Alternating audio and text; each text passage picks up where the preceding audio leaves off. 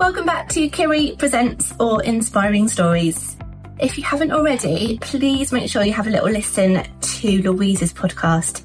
She chats to us very openly about maternal mental health in honour of Maternal Mental Health Awareness Week, which was in May this year. That is available now, so make sure you download and listen to that one.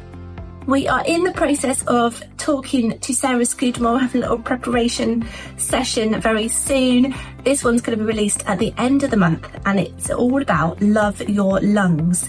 She's going to be talking about how important it is to breathe really effectively and and the importance of deep breathing and different exercises that we can do to help us in our breathing. It, the Love Your Lungs Week used to be called Breathe Easy Week. So I think this is going to be really appropriate for Sarah, Sarah, and we really look forward to discussing this with her.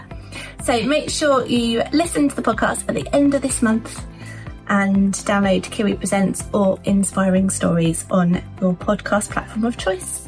See you soon.